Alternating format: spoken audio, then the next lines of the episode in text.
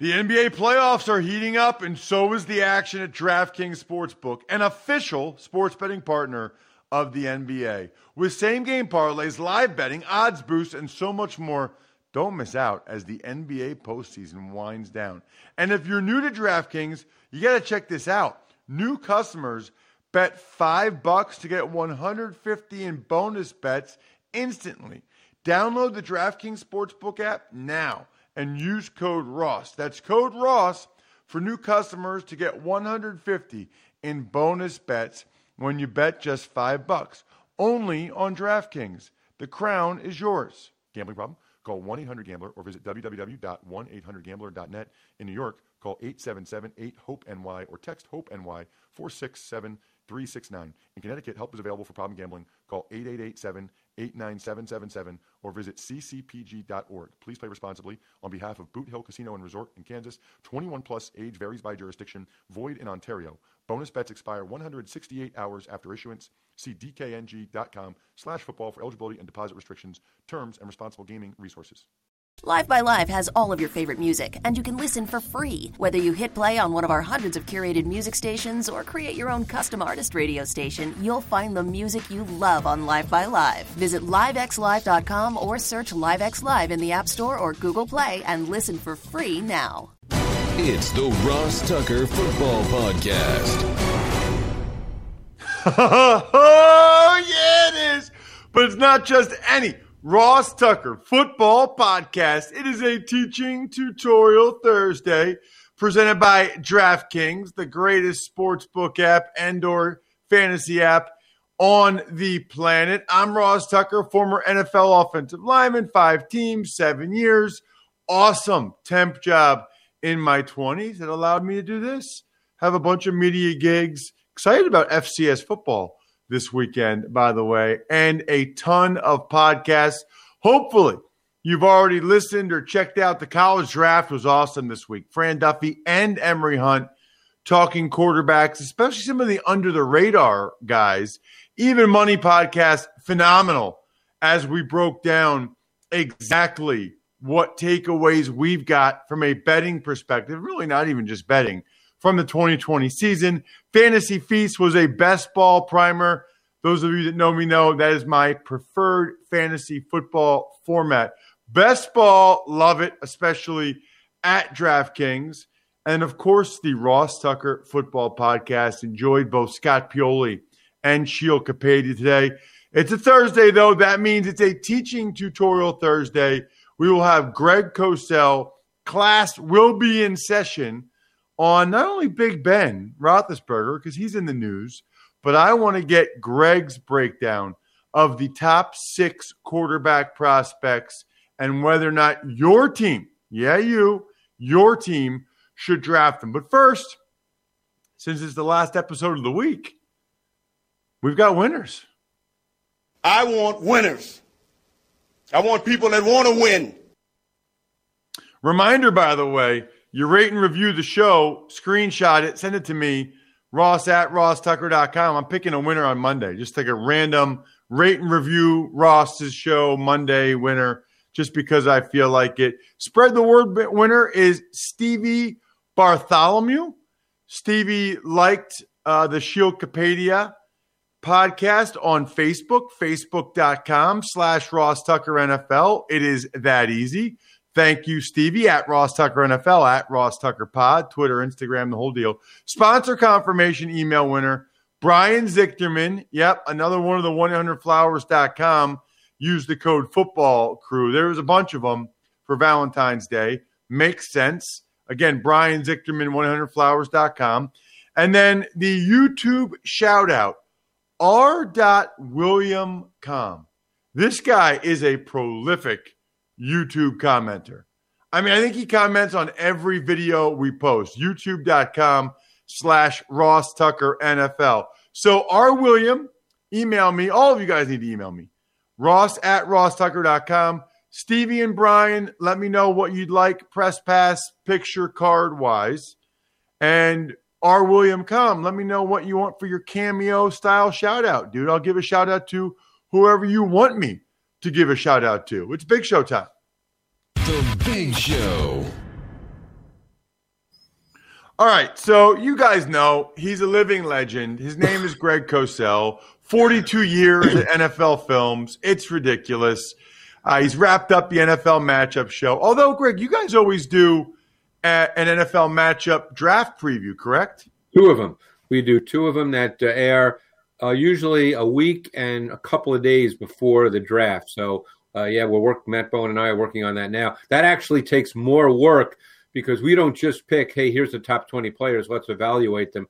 We try to put everything in the context of the NFL. So, for instance, we've not really done linebackers before, but because of the value this season in the playoffs of Lavonte David and Devin White, we're going to take a look at linebackers this year in the draft show because it's clear that the value of linebackers is very important in defenses. So, we try to think of it in terms of the NFL, not just evaluate the top 10 or 15 or 20 players. Very much looking forward to talking to you every week about the different positions here and yes, the linebackers. I'll have a funny story for you about Penn State's Micah Parsons when we get there. I saw the third game he ever played in his life of varsity football. I texted Penn State. He had a scholarship within a week after three games of high school football. it was it was that obvious. So uh, we'll get into that. Today's quarterbacks, though, obviously a big day. Uh, one of your areas of expertise. Before we get to the college guys, though, Greg, very interesting comments, and I'll talk about this a little bit later, by Kevin Colbert, the Steelers GM, as it relates to Ben Roethlisberger. I don't ask you to get into that stuff. I ask you to simply tell me what the video showed from Ben Roethlisberger this season, what he has left, in your opinion. I would answer it this way teams and coaches tell you what they feel about their quarterback by how they play offense. And think of the Steelers' offense this year. Everything was quick, everything was short. Every once in a while, they took a vertical shot, but they did not have any meaningful intermediate or intermediate to vertical passing game. So, and they have they had receivers who have that ability. Claypool is a vertical threat. Washington's a vertical threat. Johnson can get over the top. Even Schuster can work the intermediate level. Uh, Smith Schuster can work the intermediate levels in the middle of the field very effectively. So they were telling you that Roethlisberger can't really do that, and they didn't feel comfortable trying to play that way. Now, that could be they, their belief that his arm wasn't quite good enough. It could be their belief that the ball needed to get out of his hands quick because they didn't feel he had the movement traits or the ability to stand in there as he used to. He was uh, wonderful at that. So I think they told you about Big Ben and the limitations he presents. And my guess is, without getting into Kevin Colbert's head, that that's why he answered in the manner in which he did. So the only thing I think is a little interesting about that, Greg, I'm remembering the Steelers game against the Eagles where Ben threw a bomb to Claypool. There were a couple times. Well, they took a few shots. I'm not saying they never ever did it, Ross, but those are not really some of those deeper throws. Fade balls are not arm strength throws. I, I understand that, but what I would say is that isn't that more to the point. Let's talk philosophically here, right? If yeah. a fade ball is not an arm strength throw, let's say we're worried about Ben's arm strength, they still could have thrown more fade ball. I mean, they still could have gone deep more. You're talking more deep post, deep digs. I'm talking about yes, throws that are that ha- require arm strength. Like a deep dig is more of an arm strength throw than a fade ball. Fade ball is a spot throw. It's a timing throw. Uh, uh, deeper digs, you know, deep posts uh, those are throws that require a little more arm strength. Uh, so they didn't do that very much. Yeah, they took a few shots on the outside here and there, but given the, the makeup of their receiving corps, Ross, it, it was interesting that they didn't run that kind of offense, and that comes back to the quarterback. So to me, they they told you by how they played what their feeling was about Ben's strengths and limitations. Yeah, and you know, I think it's interesting because you make a good point. I don't know how much of that is Ben's arm, how much of that was the offensive line concerns, uh, you Could know, be. that they had a little bit this year. That's and I also point. don't know how much better Ben's arm might be if he's actually able to work out all off season as yep. opposed to last year when I think he was like 300 pounds and just had this huge apparatus. Like he didn't he didn't do anything, you know, Right. until training camp. So, I mean, those are all legitimate questions. Uh, all I can do is speak to what the film showed from last year and my sense of why they played that way. You could be right. They're going to have to make that determination, and it sounds like they're they're not really ready to make a firm one at this point. All right, Greg, let's get to the college quarterbacks. One of my favorite episodes every year. Let's start with Trevor Lawrence from Clemson and what you've seen. Well, look, he's a high level traits prospect. There's no question. He's got size, he's got athleticism, he's got arm strength, he can throw with touch, pace, he can layer his throws, he can throw with precise ball placement. He shows good elimination and isolation ability, and that's an area I believe he improved from 2019 to 2020. He can move in the pocket. I still think he needs improvement in that area. He's got second reaction ability. He's a very good athlete. You can have the quarterback run game with him. He's a high level traits player. Um, I thought he looked more comfortable this year in 2020 than he did in 2019 because I watched probably eight games each year. Um, it was a highly schemed Clemson offense. My only concern uh, is I think he tends to rush himself when there's pressure. And he's not really a snap thrower. He's kind of more of a full body thrower. So he, he, he gets his whole body into his throws. And I think when there's people around him, he does have a tendency to rush his mechanics and to play a little fast. And of course, at Clemson, he wasn't necessarily under pressure a lot. So, which is why you have to watch a lot of games, and I watch every play. You know, I, you know what I do, Russ. I don't watch highlights. I watch every play of the coaching tape. So that would be one area that I, I think needs work. It's just the nature of his his delivery and his motion, which is not going to change. I know you don't really give guys grades, Greg. Um, and so I, I'm just curious, how does he compare to some of these guys that have that have gone number one overall the last few years in your mind? Well, you know the the thing about evaluating quarterbacks is you do start with the the physical traits, but there's more to the position than that. I mean, obviously Trevor Lawrence is a much bigger man with a bigger arm than Joe Burrow, for instance. Um, but there's more to, than just those traits. Now, I think Lawrence will develop into a quality NFL quarterback, um, but th- there's different ways to to evaluate that. You know, Burrow, I thought, looking at last year, had every single trait you would want at a pretty high level, other than the fact that he did not have a big arm. He was not a power thrower. I think Burrow's feel, for instance, was better than Lawrence's feel, um, and that's very important. That that's a uh, you know a tough thing to quantify. You uh, you have to see the tape, and you have to watch a lot of tape to see that. But there's no question Lawrence is a high level traits prospect, and my guess is he'll be a day one starter. I guess the assumption is Jacksonville will take him. We don't know that, but my guess is he'll be a day one starter and he'll develop into a good player. Is there a clear number two to you, Greg, when you when you evaluate these guys? A clear second best guy in this year's class? Yeah, I would put Zach Wilson in that category. I think he has the look of an efficient ball distributor. He's got a good feel for the timing of the pass game. He's got a playmaking dimension with his mobility, which is becoming more and more essential in the NFL. Um, you know, his game in college was built on pocket efficiency and off schedule movement. Um, I think those things play well. Uh, I, I liked what I saw. I think that when you you look at Wilson, you see much to work with as far as his traits, his feel, his awareness. Um, I think as you transition him to the NFL, you you look at a, a Shanahan, you look at a McVay, you look at those structured, well schemed offenses, and you add a, a a playmaking movement dimension. And I think Zach Wilson kind of fits that role. You know, he can run the structure well, and I think he has the movement ability that you look for. I've heard people say Aaron Rodgers. I've heard people say there's some Mahomes in his game. Did you see either one of those two things? I don't think his arm strength is quite at that level. I mean, Mahomes and Rodgers, you're speaking of really high level physical talent, arm strength. I mean, Mahomes has a gun. Rodgers has has a great arm. Um, I would say Wilson has a good arm, but not a gun. I don't think he's a drive thrower. Um, and evaluators will draw different conclusions. Obviously, some you've spoken to seem to put him at that level.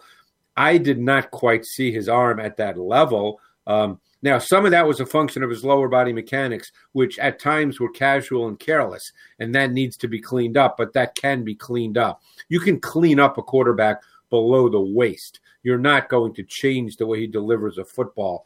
But I thought he had a very good feel for the pass game. I thought he saw the field well, and that's always important. That's a tough thing to teach. You really can't see guys to see the field if they don't see the field well.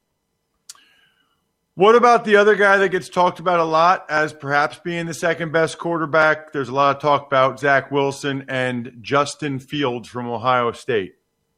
Yeah, Justin Fields was an interesting watch. He's he's another higher level traits prospect, both as a thrower and as an athlete. But I think there are concerns with him. And I actually talked with a quarterback coach, and we kind of shared the same point of view. Uh, so it was interesting. But he he has some issues with recognition, with vision, with elimination and isolation from the pocket. Um, you know, I think there's much work to be done with him when it comes to throwing with with the needed timing, recognizing early in the down or pre-snap where the ball needs to go based on the coverage. There's no question he can drive the ball with velocity. He can make those pace throws. Um, but I got the sense watching the tape that he needed things to be clean and defined to be consistently successful. Um, I think he'll struggle with pressure early in his career. Um, I, I, remember watching the Indiana game and they blitzed a lot and it caused issues for him. Uh, so I think he's just a beat slow with what he sees, and that get it, gets into that conversation again about can that be improved at the NFL level? Can he develop those sort of nuances, those disciplined craft subtleties that are demanded in the NFL? But we know, Ross, that guys who can move around, they play early and they make plays off schedule, and he can do that. Yeah, I mean, most of what you've said about him are the same things I've heard a lot of other people say about him. Um, I do want to get to these other guys. So let's get to Trey Lance from North Dakota State. As a former FCS player, one AA back then, I'm I'm fascinated. Yeah. By uh, everything about, I'm fascinated that a guy can be a redshirt freshman at North Dakota State and then essentially go pro from there. That is amazing. Like, what a world. Well, I watched seven games last summer, you know, because I, I, was home last summer and obviously he didn't play this year. He's another high level traits quarterback. He's got a strong live arm, excellent athleticism. There's a twitch and explosiveness to the way he plays, both throwing and moving. Obviously, he gives an NFL team that that design run game, which hey, he's not quite Lamar Jackson, but we see the value of having that ability and how it's very difficult for defenses. He obviously can make second reaction plays, both throwing and running. He's got a live arm. He's got the athletic profile that fits the evolving mode mold of today's NFL quarterbacks. Um, I think the playmaking dimension to his game will get NFL teams excited. He's got a he's got a live arm, and easy delivery, and he can drive the football. So he's got a lot of traits. The issue, and there's a lot of teams, a lot of scouts who believe this, is level of competition and taking the year off. Uh, you know, not his doing, obviously. So those do factor in, but he's he's got a lot of traits. Don't want to put words in your mouth, Greg. Sounds like you're more excited, more intrigued, whatever the word would be, in Trey Lance than you are Justin Fields. Is that fair?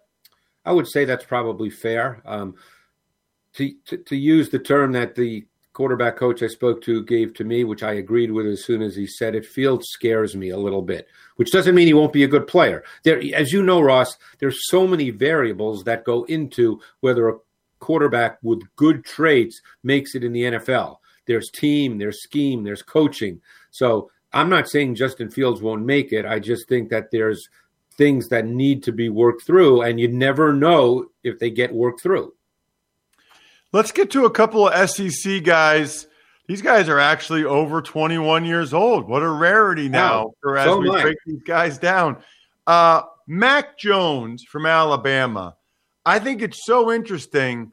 Greg, because all the talk about Mac Jones is, well, look at the people he had around him.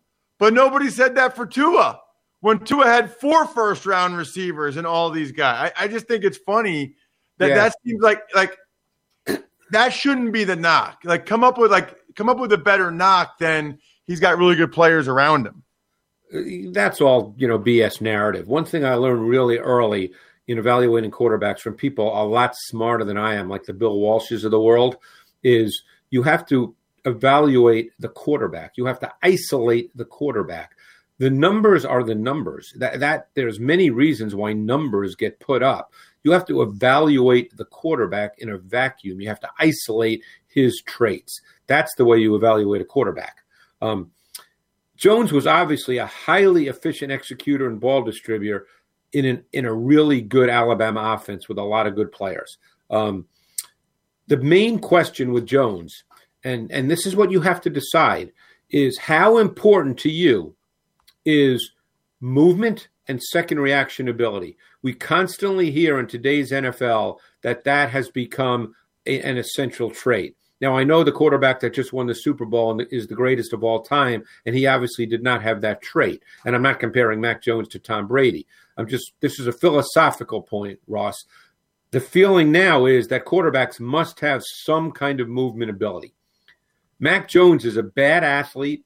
He's got almost no ability to play outside structure whatsoever. So, how does that factor into your evaluation of a quarterback that has a lot of other good traits? He has a very good sense of anticipation. He's got good timing. He showed some pocket movement. Uh, I wouldn't say he's great at that, but he showed enough functional movement where it's not in negative. He had a really good feel for throwing in zone coverage. He knew where to go with the ball quickly. He's got a lot of good traits, but the but the bottom line is he has no movement traits. He has no second reaction traits, and he's he's six two and a, and as I said, not a very good athlete. So where d- does that factor in? You know, I think you need to understand what he is and what he isn't when you draft him. Uh, so I think he's one of the most intriguing quarterbacks in this draft because uh, of those of the positive traits and the lack of traits. Last but not least, Kyle Trask from Florida is another guy that a lot of people talk about, Greg. Yeah, he's got outstanding size. He's got a physical presence to him. He kind of looks the part. Um, but again, you're you're talking about a guy that was a ball distributor in a really well schemed Dan Mullen college offense. Um, he's got excellent ball location, always important, always important. But another guy he, who's no meaningful second reaction off schedule ability. He's got to play within the structure. Um, when he gets pressured, and there were games, Missouri, LSU, where there was pressure and he was there was not much for him to do. Um, so you and his arm is good, not great. You know, he's not a Carson Palmer thrower. So when you look at Trask, you see arm strength limitations. You see lack of second reaction ability. You see some poise and composure breakdowns in money pockets.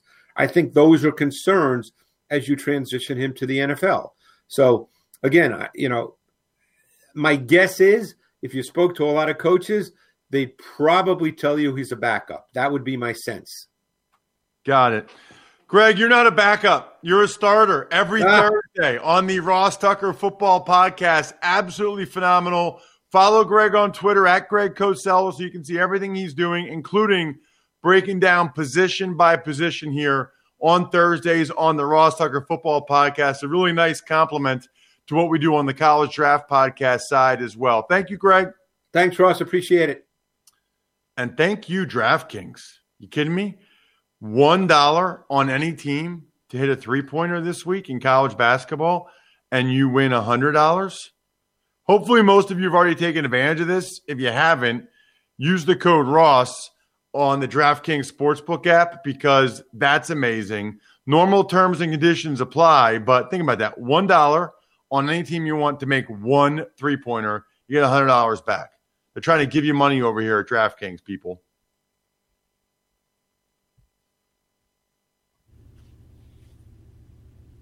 Tux takes. Tux takes. Sorry about that. I thought you were going to continue with that. I didn't realize that was all you were going to say. Yeah, that's all I had to say. Okay. All right. Let's start today with uh, Big Ben uh, in your conversation with Greg about what the video showed for him uh, and the Steelers' non committal quotes as it relates to bringing him back in 2021. I think they are going to bring him back. I think Kevin Colbert did that deliberately to prepare the Steelers fan base in case they don't. Maybe even take the temperature of the Steelers fan base. But really, I think he was sort of sending this is my personal opinion. I think he was sort of sending a message to Roethlisberger and his reps like, hey, we got to really figure out the financial part of this. Really figure it out. I don't believe that the Steelers want to move on from Ben and take a close to $23 million cap hit. I don't believe that. I don't think they want to do that this year. But it is a possibility. Right now he counts 41 million against the cap because it's his last year. They could easily do a restructure, a 3-year deal, you know, make minimums the next couple years if you think this is his last year. Make the minimum this year, give him, you know, half of what he's going to make via signing bonus, spread it out over 3 years and you're in a much much better position I personally think the Steelers are good enough to make one more run at it with this group this year. I thought they were the best team in football through the first 11 weeks last year. And I don't know what happened to them down the stretch, but I think they're good enough to give it one more chance with these guys. Plus, that would give them time to sort of get the next quarterback ready. Now, the counter argument is they're not good enough to actually win it even with Ben playing at a high level. Let's say he did. And they need to find out what they have in Mason Rudolph and Dwayne Haskins this year. They need to take their cap pain this year so they can be a contender again in 2022 and beyond. I think you can make reasonable arguments on either side. Tux takes. Some other news includes the Jags going with their with teal as their primary home color next season, and police officers in the Tampa area suggesting that Vincent Jackson's death was related to alcoholism. Not not quite sure I know what to say about that, the alcoholism thing. I guess I would need more information on exactly what the autopsy showed, other than, um, you know that that is tough. That is a disease, and I know people that have had it and uh, I know people that have fought it, and it's a it's a fight every single day. As for teal, I like that for the Jags. They are teal, like uh, that. That's what they were with Boselli and Brunell and Fred Taylor, Jimmy Smith, Keenan McCardell. It's kind of unbelievable, by the way, that those guys didn't make the Super Bowl. They had a loaded team. It really just goes to show you how hard it is to make the Super Bowl like 10 times, like Brady, let alone win it seven. It's just ridiculous. I mean, the Jags had some loaded teams back in the day. Their O line, Ben Coleman, Leon Searcy. I mean, they were absolutely loaded. But I like the teal. I think it's a good idea. Reminder, by the way, I mentioned it earlier. Just rate and review the show. Any shows on any of the podcast apps, especially Apple Podcasts, but rate and review. Send it to me, ross at rosstucker.com and I'll let you win whatever you want on Monday. You can win a signed picture, a signed card, or I'll do a YouTube shout out, a video shout out just for you. Let's get to an email, Bry. Ever wanted to ask an NFL player a question? Well, here's your chance. It's time to ask Ross. So the email address is always ross at rosstucker.com. That's how you can get at me, as the kids say. I love your email questions. We don't get to enough which is why we'll probably do another one of those YouTube exclusive shows, football feedback, maybe next week or the week after, uh, where several of you guys can come on the show and ask me a question. I'm really looking forward to it. Uh, at any rate, we do try to get to your email questions when we can. What do you got here, Bry? Hey, Ross, I heard you mention about broadcasting boot camp that you went to back in the early days after you finished playing. Tell us more about how you got started on this path and what you might be doing if you did not go in this direction. That is from Mike. You know, Mike, it's a uh, it's a good it's a good question. I've talked before about the broadcasting stuff a decent amount. I don't know what I'm missing there. I guess what I would tell you more is the other side, which is what else I would have done. And uh, you know, my it's funny because I grew up wanting to be a broadcaster, but then you know, you go to Princeton. I thought I would go to like Syracuse or a school like that for broadcasting, but then I became a better player than I thought I would be and I got the opportunity to go to Princeton Harvard and whatever for football. I thought, well, I got to go there if I have that chance. Then you get there, and people don't really talk about broadcasting that much. So I accepted a job with Lehman Brothers, sales and trading on Wall Street. Figured no matter what I would want to do after that, that would be a good place to start. And uh, it's impressive on your resume, and it's a lot of money for a starting salary out of college. So all of those things were factors. I had student loans, the whole deal. Ironically, after I got signed by Washington, I deferred it for a year.